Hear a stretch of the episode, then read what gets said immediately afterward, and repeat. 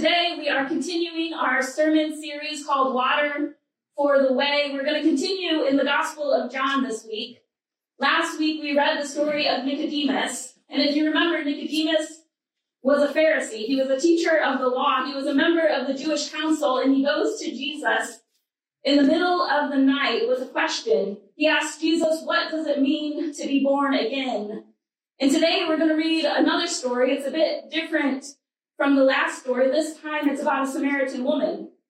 And unlike last week's story, Jesus goes to her with a question. And unlike Nicodemus, she doesn't have any standing in society. She's a Samaritan.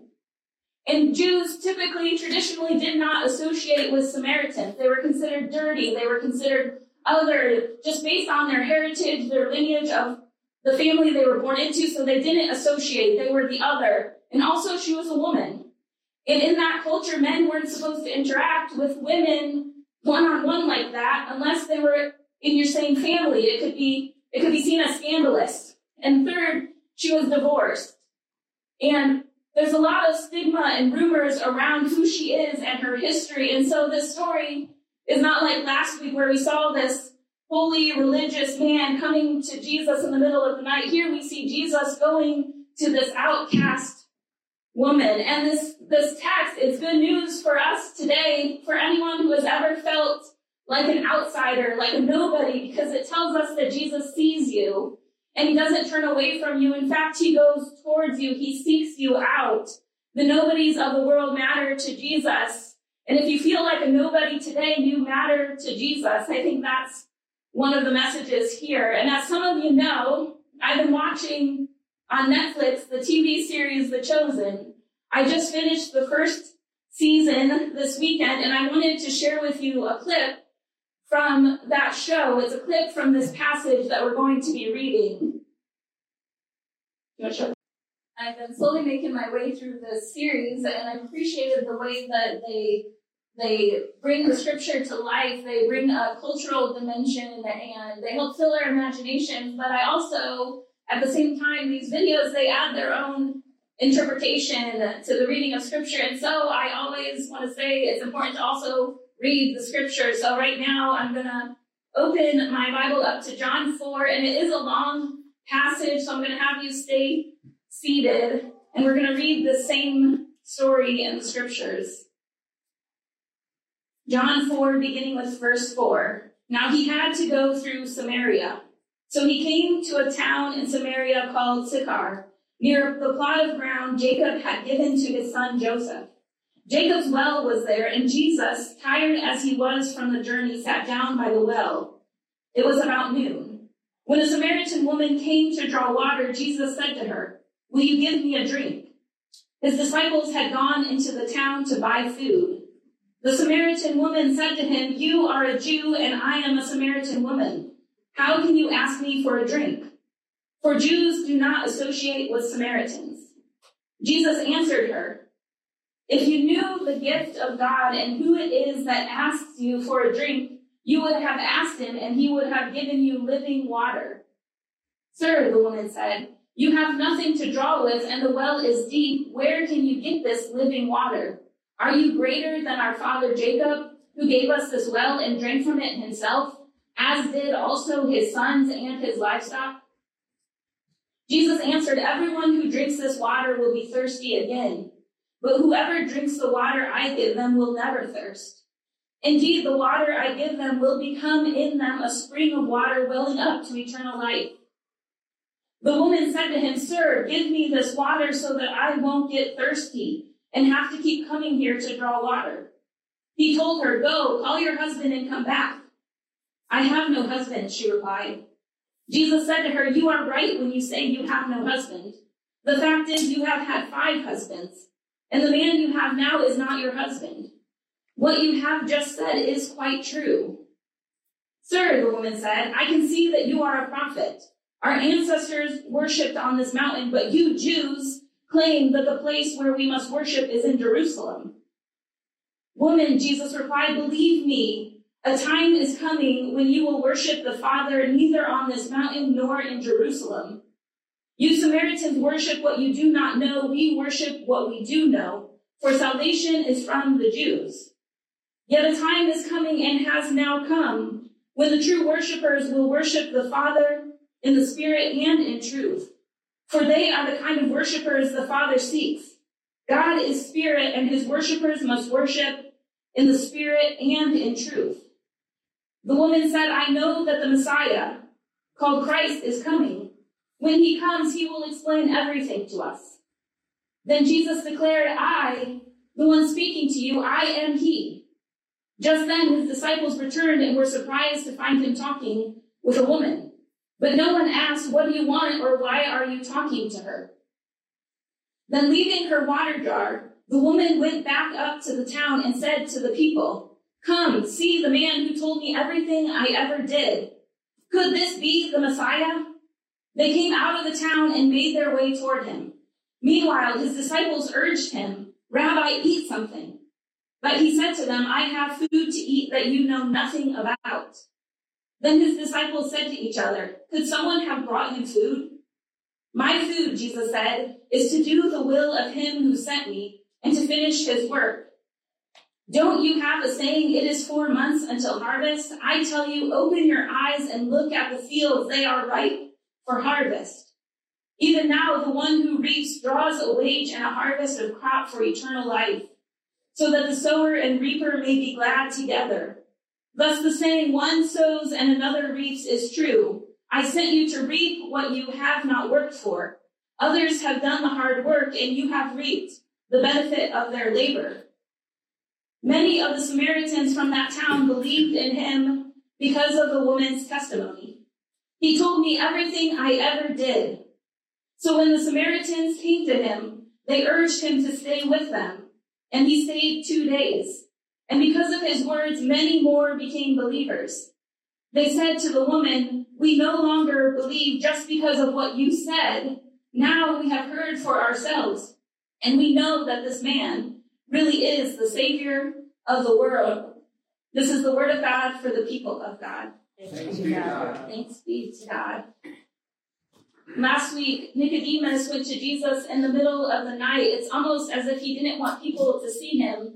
This week, Jesus goes to the woman in the middle of the day. And it's a Samaritan woman. And Jews, they don't associate with Samaritans, but Jesus, he goes to her for a drink of water. And when the interaction is finished, she runs off with joy, telling everybody. She wants everyone to know about this interaction.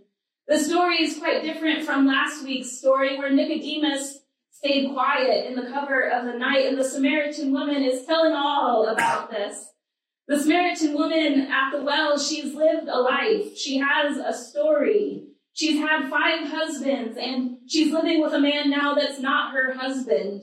And unlike the video implies, we don't know the story. We don't know the names of the men, whether she was widowed or divorced. We don't know if she was mistreated or abused. We don't know the whole story, but Jesus does. And Jesus doesn't judge or condemn her.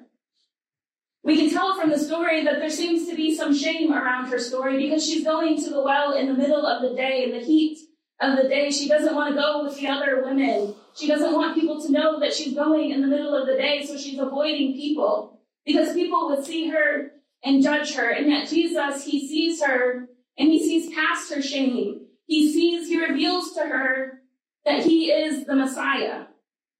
Culturally, Jesus shouldn't have been there. We talked about some of the reasons why earlier, but also Jews would often avoid going through Samaria. It was the quickest route traveling from Judea to Galilee. If you were to go the most straight, quickest way, it would be right through Samaria, and they would often choose to go the longer route. And the reason is is because it was dangerous. It was dangerous to go through Samaria. You didn't know who might mug you, who might rob you. And the scriptures in verse 4, I don't know if you caught it, but it says they had to go through Samaria that day. I was doing a little research on this and I found that scholars are in disagreement about why Jesus had to go through Samaria that day. Some scholars say that it has a geographical meaning. And I don't know what that means. Maybe there was a snowstorm or a traffic jam. The semi had tipped over and they couldn't go that way. For some reason, they couldn't go the long way. The only way there was straight. And maybe there was some, maybe there was something preventing them from going that shorter route, or maybe the reason's theological. Maybe Jesus knew that he had to go through Samaria because he had to have an interaction with this woman. Maybe that's the reason he had to go through Samaria. And I don't know if it was the shorter route because it's, according to the scriptures, he stayed there for two days. So he must not have been in a hurry. He stayed there. So why did Jesus choose to go this way? We don't know. It was dangerous. He could have been mugged or murdered. The Jews, they didn't get along with the Samaritans. He wasn't safe going through Samaria. But I think the reason Jesus had to go through Samaria that day is because he wanted to reveal that he was the Messiah. And what better way to first reveal that you're a Messiah than to a woman who is an outcast, who no one would even listen to? Who better to reveal that he was the Messiah? And what I love about this video from The Chosen is that it highlights this tension. Did you feel that tension, that there were barriers between them? There was tension, and Jesus, he says that he's there to break down those barriers. It won't matter your story. It won't matter where you come from, whether you come from Jerusalem or Samaria or Canastota. It doesn't matter where you come from. The living water that Jesus gives is for us all. And I think that's part of the message here is it's for us all. They used to believe that the Messiah was coming to save the Jews. And all throughout the gospel, we see that the Messiah has come to save the Jews, and he's come to save the Samaritans, and he's come to save the Gentiles too. It doesn't matter who you are or where you come from. The good news of Jesus is for us all. And so Jesus, he reveals to her that he is the Messiah. She sees, she sees that he is the one that they've been waiting for, and then she runs to tell others. Everyone who hears of Jesus is astonished and they urge him to stay in the village a while. The outcast woman, she becomes a catalyst for this movement, a catalyst for the belief of many Samaritans in that community. People's lives are transformed by this message of living water. The most transformative thing in this story, I think, is the presence of Jesus, who breaks the religious and geographical boundaries to demonstrate his love and care for someone who would normally be excluded. Being seen and known by Jesus is what truly transforms her. The life of the woman at the well is transformed because she has been seen and known when all she was used to was exclusion and shame. Love and compassion are transformative. Love has the power to change people. They talk in the scripture about this harvest. And at first, when I was reading it, it was, it felt kind of off subject. Why is Jesus now talking about a harvest. They're at the well. It doesn't seem to fit, but this harvest is for the kingdom of God. This, the spring, the, the harvest of God that's springing up in Samaria, it's unexpected to the disciples. Jesus is the expected Messiah, but he's not the Messiah that they expected. He's humble and gracious. He lifts up the overlooked, the outcast, the ridiculed, and the oppressed. Jesus here, he's rejecting the idea and teaching his followers to reject it as well that the kingdom of God is only for certain people. Like the disciples were sometimes surprised by the movement of God. Have you ever been surprised by the movement of the Holy Spirit? Sometimes he works in ways you wouldn't expect. He works through people you wouldn't expect. He includes the people that you might not want to include. They didn't expect a harvest to happen where it was happening. You would expect for the Messiah to reveal himself to the Jews and to save the Jews and to work through the Jews, but here he's working through Samaria. This is the first sort of revival of the gospel being spread, and it wasn't where they expected it. And so this story is good news for anyone who's ever felt like an outsider, anyone who's ever felt like they weren't included in the story. But it can also be a challenging message. I think it's challenging for anyone who's ever been an insider. It's challenging for us to look beyond our comfort zone, to look at those who are not included and to include them. It can be challenging to see the people that we would normally overlook. So I want to ask, who are the nobodies in our world? Who are the nobodies in our community? Do you see them? Do you overlook them? Are we being people to the, to the people, are we being Jesus to the people we would normally overlook? We often prefer to leave out the nobodies. And Jesus here, he doesn't do that, so we shouldn't do that either. He welcomes the outsider as well as the insider. into discipleship. Division has been a reality in our world throughout history. It was, it was, division was in the Bible, it was in our past, but it's also here in our present. We have a lot of division in our world. Does anyone agree with that? yes. There's a lot of division. Humans everywhere have created boundaries of who's in and who's out. Who do we associate and who do we don't? Who do we not associate? And yet Jesus is our example, someone who broke those boundaries over and over again to to illustrate to us just the vastness of God's love. God's love extends beyond our human made boundaries. Jesus humbled himself in extraordinary ways in order to bring justice and love to those around us. He demonstrated to us the kind of people we're supposed to be, who don't pass judgment, but act with compassion, people who cross human made boundaries to share the love of God with others.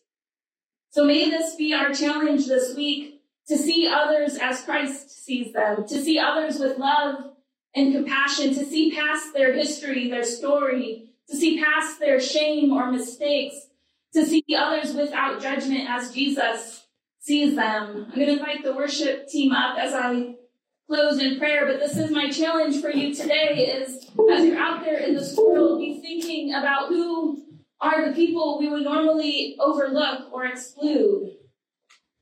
Jesus, I thank you today for being the God who sees, the God who sees us in our shame, who sees us in our mistakes, who sees past that, who sees us as people that you dearly love. Lord, I pray that you teach us to love like you love, to see people without judgment, to see beyond our human made boundaries, to love people who might be different than us, who might believe differently than us, who might act differently than us. Lord, help, help us to love others with the love that only you can give us, that only you can provide, so that our community will will learn to, to follow you because they see a love in us that is contagious, that they just, they want to be a part of that story, Lord. I pray that you will fill us with your spirit so that we can love our community just like you, Lord. And we give you all of the thanks. In Jesus' name, amen.